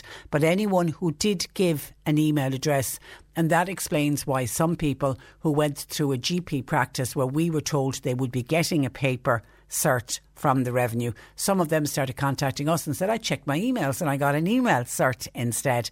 If you had given in an email, the, then you will get it by email. But for everybody else, they're getting it in the post. So hopefully, some people receive them in the post uh, today. Because I was trying to stop the frustration yesterday with people who were ringing the high volume of calls that were going through uh, to to that helpline, and particularly for people who were waiting to, for one by the post. I was saying, give the revenue another couple of days, and your search might arrive. And I know even yesterday I had somebody got on to me to say that they had spent three hours on Monday trying to ring this helpline and that they couldn't get through. And then they heard me say, well, hold off if it's by post. And then they said yesterday morning when they got up, the postman arrived uh, with their search.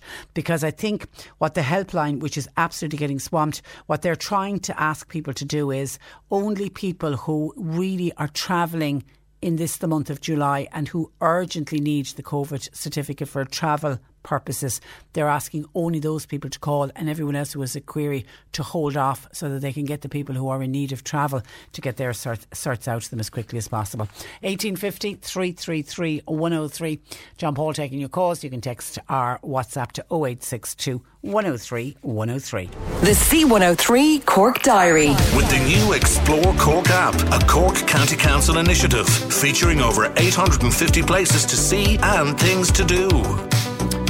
Aurora charity shop on St Joseph's Road in Mallow. They're continuing to appeal for donations of clothes, shoes, bric-a-brac, furniture and books. It's for retail in their shop. Proceeds from sale at Aurora go to the Cork Mental Health Association. Freedom in the Park is a free music event. It'll be held in Fermoy Park on next Sunday from 12 noon. Music by X Factor star Ben Quinlan and many more talented musicians. It's a fun day for all the family.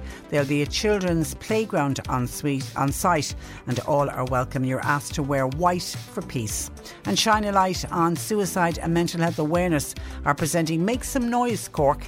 That's happening on Friday week, the 30th of July. It'll be streamed live from the Firkin Crane from 7pm to 8.15 uh, pm by Unity Media. And links are available on the Shine a Light Facebook page. Cork today on C103. With Sean Cusack Insurance's Kinsale, now part of McCarthy Insurance Group. They don't just talk the talk, they walk the walk. CMIG.ie. Every Friday, Cork Today brings you the movie review on C103. Mark Malone joins Patricia Messenger to give you the lowdown on all the top films to watch. From action to comedy and rom coms to drama. Go ahead, make my day. The movie review on Cork today, every Friday at 12:40 p.m. with Cinemax Bantry. Get back to the real cinematic experience on C103. Now, while we're waiting for John Paul to select our winner for the smart speaker, I want to go to the phone line because I want to catch up with. Bri- When you're ready to pop the question, the last thing you want to do is second guess the ring. At Bluenile.com, you can design a one of a kind ring with the ease and convenience of shopping online. Choose your diamond and setting. When you find the one, you'll get it delivered right to your door. Go to Bluenile.com and use promo code LISTEN to get $50 off your purchase of $500 or more. That's code LISTEN at Bluenile.com for $50 off your purchase. Bluenile.com code LISTEN. Hey, it's Danny Pellegrino from Everything Iconic. Ready to upgrade your style game without blowing your budget? Check out Quince. They've got all the good stuff shirts and polos, activewear, and fine leather goods, all at 50 to 80% less than other high end brands. And the best part? They're all about safe, ethical, and responsible manufacturing. Get that luxury vibe without the luxury price tag. Hit up quince.com slash upgrade for free shipping and 365 day returns on your next order. That's quince.com slash upgrade. Hi, I'm Daniel, founder of Pretty Litter. Cats and cat owners deserve better than any old fashioned litter. That's why I teamed up with scientists and veterinarians to create Pretty Litter. Its innovative crystal formula has superior odor control and weighs up to 80% less than clay litter. Pretty Litter even monitors health by changing colors to help detect early signs of potential illness. It's the world's smartest kitty litter. Go to prettylitter.com and use code ACAST for 20% off your first order and a free cat toy. Terms and conditions apply. See site for details. Bridget, who joined us a couple of months ago on the programme about a driving licence issue. Good afternoon to you, Bridget. Hello, Patricia. Now, just to remind listeners, and have to say to you, Bridget, we've had a, since you were last on with us, we've had a number of calls from people saying, "Did you ever find out how Bridget got on with the driving oh, really? licence?" So I need you to go back and just remind us why you contacted us. You had been driving, living in America, and had And- a full driving licence. Yes, and also I had I passed my driving test in London and in Colorado, so I had passed it twice, and I can drive for a year here in Ireland, but there is no recipient. Uh, no, what am I saying? You cannot exchange a American license for an Irish one. You can an Australian, any European, etc., but there's no reciprocal Arrangement, agreement. yeah. So, um, and of course, I couldn't get a theory test. I have to take driving lessons. I have to do my theory test and then do the, le- the driving test. And I've been waiting and waiting, and I got the theory test for Limerick, which was quite far away from me, and it means I'd be away from my husband for a long, you know, a long time, which makes him uneasy. But I called them, and they found a slot in Charleville, so I was thrilled to bits. Happy days. Great indeed. So on Thursday, I'm all set, all geared up, and I go to the test centre. And you've done your study now. You've Oh my goodness! I know. I look at every sign and I know everything. so you turn up in Charleville to do your to do your test. and the gentleman, the doing the test, said to me, "Bridget, are you having a midlife crisis?" And I said, "Is it my hair?" Because I let my hair grow grey during the lockdown, but I have a pink fringe. Okay, it's okay. And he said, "No, no, it's because you're down for a motorbike test." Oh dear God! And I said, "But I'm 71." and he said, "Well, I will squeeze you in. Just call this number, and I will squeeze you in today." So I said, "That's really nice." And very disappointed and stressed out of my head. And I called the number, and she said, "No, you can't. You can't change it because you did it online, and you'll just have to apply for another date and pay the fee again." So I said, surely there's somebody that can override this. She said, well, a member of management. And I said, could I speak to them? And she said, okay then. So I talked to this lady. Same thing. No, no, you can't possibly do that. But I said, he's willing to fit me in today. But she said, all the slots are gone, so you, it won't work. And it was still about half an hour to my uh, test because you have to be there half an hour early. And I said, but my slot at 1.45 is open. And she said, but that's already gone for a motorbike test. Yeah, yeah. That you're not going to be sitting. right. So finally I gave up and said, okay, because there was no way she could do it. So I said, okay, I'll just pay and can you give me another date? Well, I can't take your credit card details. I'll have to get someone to call you back. So, so I did eventually get a call back later that day, and uh, I have now got my theory test on the 12th of August. So you're telling me you still haven't done it? No. Oh dear God! Because John Paul said Bridget is coming on. That's so great. She's the theory. I thought you were going to tell me the driving test and everything done at this stage. No. Dear God! Isn't it bureaucracy gone oh, mad? Oh, I mean, it's crazy. The slot was open, but because it had already been paid for for a motorbike, I couldn't take it, even though I should have taken the motorbike test. You should have done. You should have done. You probably probably would have passed with flying, I'd look, I'd flying look great. colours. I'd look great with leathers with my pink streaked hair. You would on a Harley Davidson. Yes. You'd, you- you'd look fantastic. So you still have no license. No license. Luckily luckily, my American license hasn't run out. Great. Because if it had, I couldn't drive. Yeah, yeah. And you need to be able to drive. Oh, absolutely, because you know my husband's got Alzheimer's. Yeah, yeah. Yeah. And how is he, Bridget? Actually, he's he's doing very well. He likes Ireland and this fine weather. In fact, the last couple of nights we had dinner out, and I played music and we danced on the deck. Wow, that's gorgeous. And you're and you're loving life in in I John. am really. Yeah. I am. You Yeah. know, yes, I'm settled down and. Uh, But it's just if you could just get this sorted because you still have to do okay. You have to do the theory test, which we know you'll pass with flying colours, and you then have to do the twelve lessons. Oh, no, I only have to do six. You still have to do six. And But, how, you know, it's- how it's soon? expensive. Absolutely. How soon can you apply to take the test? As soon as you've got your theory test and you've come and you've got your I Six lessons. you have to do the lessons first, or I'm not sure if you can apply in advance once you start the lessons. No, you you can't apply until the lessons because you have to Oh, have them all. You have to have them all ticked off. Yeah, It'll yeah. be winter. Yeah, it will. It will, but you will. You, you, listen, you'll have no problem passing the test, but it's just to get you to the stage. That's right. And Bridget, I'm not even going to get into the waiting list for driving tests because we'll cross that bridge when you no. when you get there. Will you let us know after the 12th, darling, how you get on? I will. I will. And we'll have the candles lighting for you to make Yes, sure you pass with flying colours. I'll, I'll be very embarrassed if I fail. You will not. You, you don't even think of that. Go and enjoy the rest of this fine weather. I will. yourself. And you too, Patricia. God bless. God bless. God bless. Bye bye bye bye. The, the wonderful Bridget in Charleville, bless her heart, still doesn't have the theory test. As I say, we've had a number of calls in from people who remembered my initial chat with her, often wondering, did Bridget ever get her driving? License. We were uh, hoping at this stage she was passed, had passed with flying colours, but unfortunately not. But bureaucracy gone mad uh, for sure. Okay, the C103 Smart Speaker giveaway. We have another speaker to give away. Where am I going? I'm going to Ballinacarriga, is where I'm going, to uh, Connor O'Neill. Good afternoon, Connor. Patricia. How are things? I'm not too bad. How's everyone in Ballinacarriga today? We're all flying it with the good weather. And now, are you are you, are you loving the heat, or are you one of those Ashers? It's too hot. Oh, no, no, no. Love it. Love it. Hotter the better. Am I, were you up to anything exciting today, or? No, no, I'm just uh, relaxing now for the day today. Good on you. Good on you. Okay, you need to repeat for me, please, the winning phrase. Play C103. That's it. Well done. You know what's just happened. You've won for yourself a C103 smart speaker. Congratulations. Connor. Thanks. Thank you. Bye bye. Enjoy Bye-bye. the rest of your day in uh, Ballinacarriga with his brand new smart uh, speaker. This is the Cork Today replay on C103.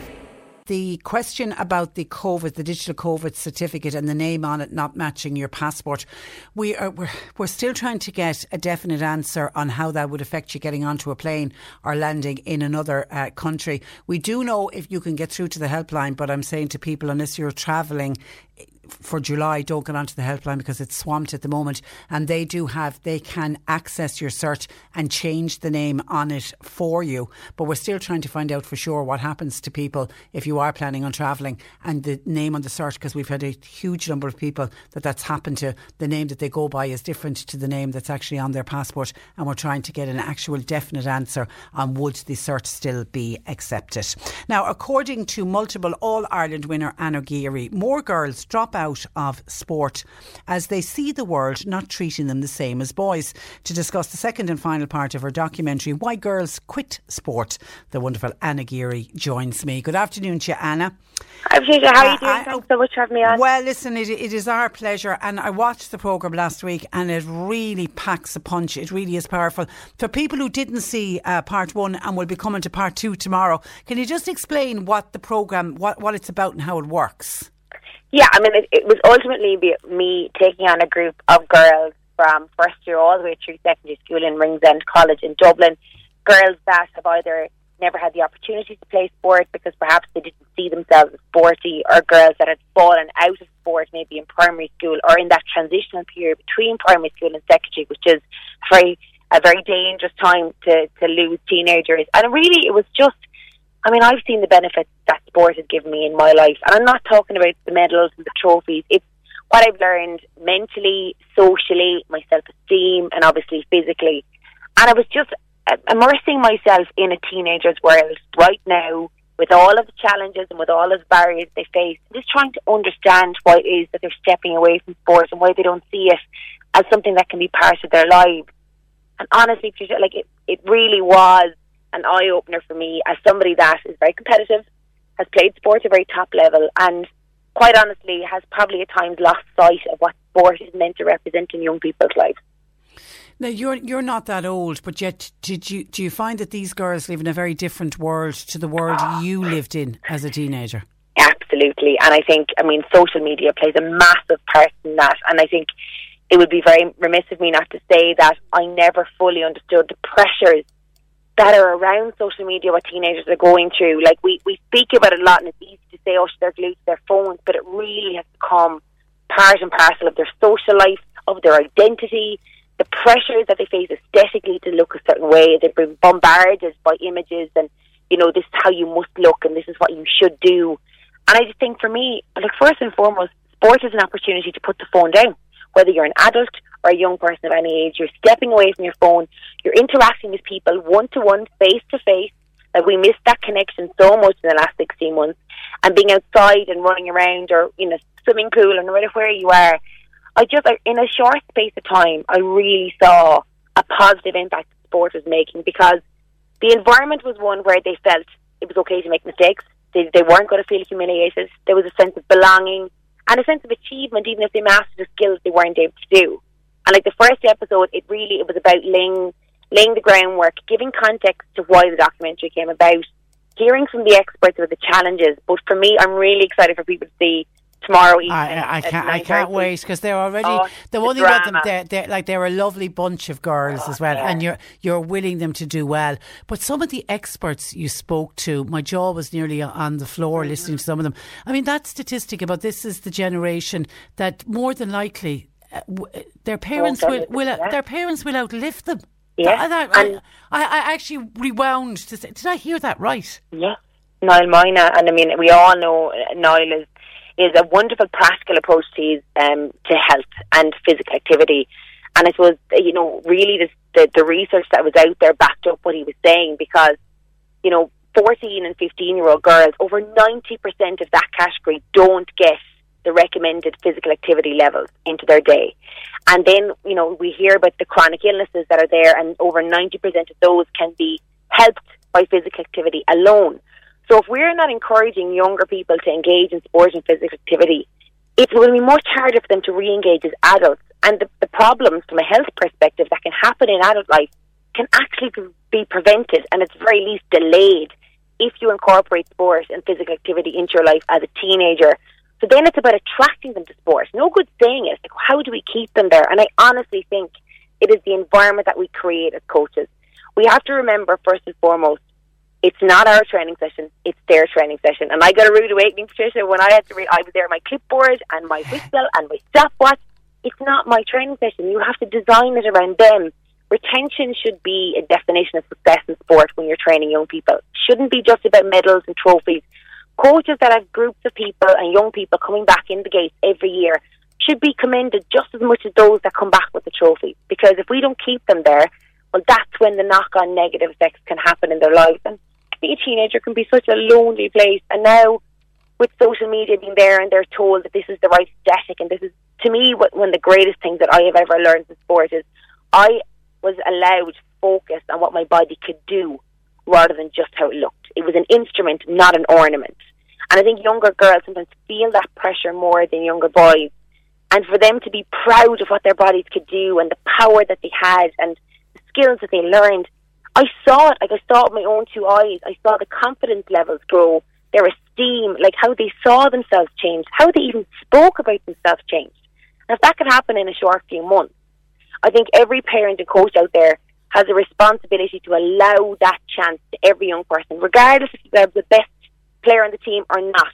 Everybody should feel valued when they take part in sport. And sometimes we forget that and we focus on the best players and we yeah. focus on the winning and we, we exclude those and they just want to be there to take part with their friends. Yeah, you know, I've heard more friends, uh, even friends of mine, say that about their children who mightn't mm-hmm. be very sporty. And the reason that they dropped out, particularly of a team sport, they were left on the bench the whole time. And that's yeah. heartbreaking for a mum or a dad to go down to a training session and to see Johnny, he's always left on the bench because he's yeah. just not as good as the rest. And you wonder why Johnny drops out. And it is again, I suppose, we're because we're, we're missing what sport is meant to represent in young people's lives. It's meant to alleviate pressure, not create extra pressure. And I suppose really it is. That's what I'm saying. This is more than just a documentary about teenage girls in sport. It is about the attitudes that we have towards sport for younger people, be it parents, coaches, teachers. And we need to reevaluate where the focus lies. Is it only on the winning and losing? And I'm not against learning about the benefits of winning and losing because I think that's important for younger people because you can't always be a winner in life. Yeah, and and you know that you've been Yeah. there. Yeah. But also, it's about switching the main focus from winning and losing. So that when your daughter or son comes into the car, the first question you're asking them shouldn't be, "Did you win?" Because subliminally, that's sending a message to them that that's the most important thing. And is it any wonder when then where they turn away and kind of almost resist the pressure and the seriousness and the discipline and all that that we often associate with sport?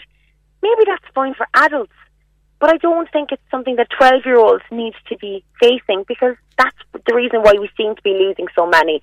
That with social media, and often younger girls have extra pressures in school. And I would, I would really appeal to parents to hear me when I say this. I, you know, thankfully studied and I went on. I did my leaving cert and went on to, to college. And sport for me was such an outlet to switch off away from the books. And younger girls, often in exam years, are often expected to give up sport because it's an either or situation. It's not. It was such a help to me, not a hindrance. So you know, you, and like younger boys don't seem to get that same pressure to give up sport in their exam years. But the amount of messages, Patricia, and I'm talking hundreds of messages that I got from women in particular saying that one of their biggest regrets was giving up sport as a teenager, and they found it so much harder to re-engage as an adult in it. And all the stats show the importance of physical um, physical health and physical activity. Sport can be a great place to get that, whether that's an individual sport or a team sport. The sense of achievement that comes, even if you only knock a second off your time, or only you get a little bit stronger or a little better skill. You know, it's a sense of purpose. Like you, you started out with a goal, and then you you hit that goal, or you moved a little bit closer towards that goal. We all need that. Like as, as humans, we all need to feel that we're improving some way. And to me, they were the things that I learned from sport as a teenager, and to back myself a bit more because you know the world is a hard place to be in, and it's it's great to have a little bit of self esteem in your arsenal that you can draw on. And when you're on a pitch or in an arena, and there's a ball coming at you, you know you have to back yourself to win that ball. Yeah, yeah, yeah. And you know that's like life when And, going and for a I, job. I loved the scene where you got it was one of the older girls, the leaving cert, uh, one of the leaving cert girls, where you got her, you pulled her aside and said you need to be encouraging the others. Mhm. And I Because- thought because that peer encouragement is is is incredible. And we we speak about role models a lot in sport, and you're so it's such.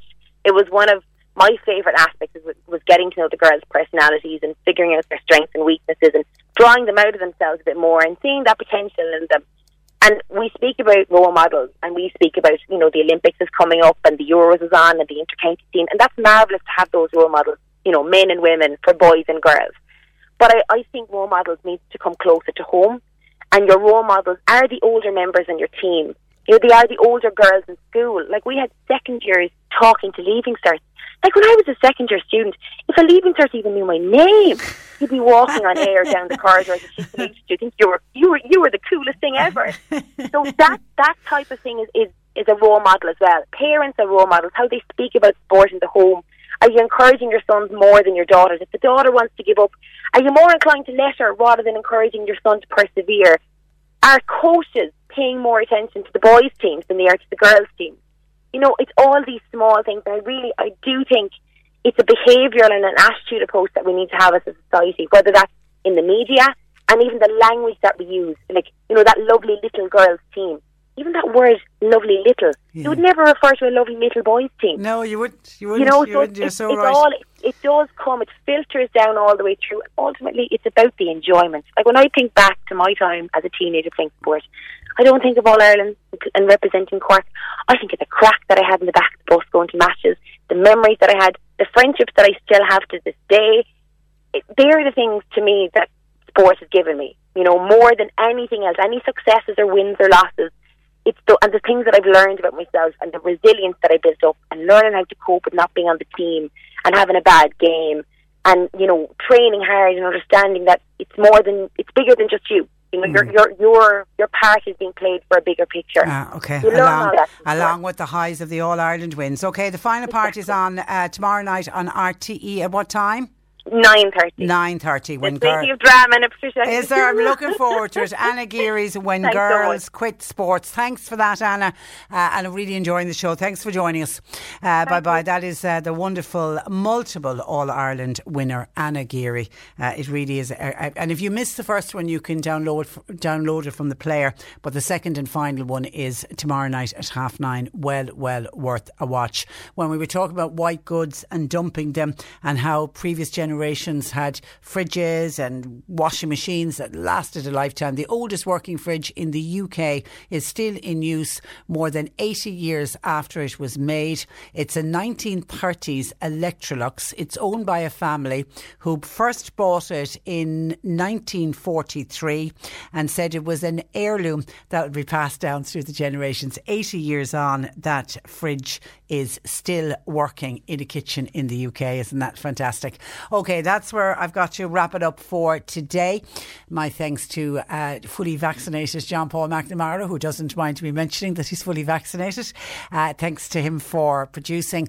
Nick Richards is uh, with you for the afternoon, and we are back with you tomorrow morning at 10 o'clock. Until then, I'm Patricia Messenger. Very good afternoon. Look after yourself and stay safe. Cork today on C103. With Sean Cusack Insurance's Kinsale, now part of McCarthy Insurance Group. Want great advice? You know who to talk to. CMIG.ie. Want flexibility? Take yoga. Want flexibility with your health insurance? Check out United Healthcare Insurance Plans. Underwritten by Golden Rule Insurance Company, they offer flexible, budget friendly medical, dental, and vision coverage that may be right for you. More at uhone.com. Planning for your next trip? Elevate your travel style with Quince. Quince has all the jet setting essentials you'll want for your next getaway, like European linen, premium luggage options, buttery soft Italian leather bags, and so much more. And is all priced at 50 to 80% less than similar brands. Plus, Quince only works with factories that use safe and ethical manufacturing practices. Pack your bags with high-quality essentials you'll be wearing for vacations to come with Quince. Go to quince.com slash pack for free shipping and 365-day returns.